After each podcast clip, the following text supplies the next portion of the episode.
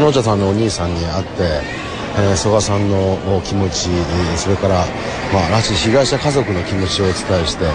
これからあの一緒に連携して北朝鮮に対する大きな圧力を作っていきたいということですね。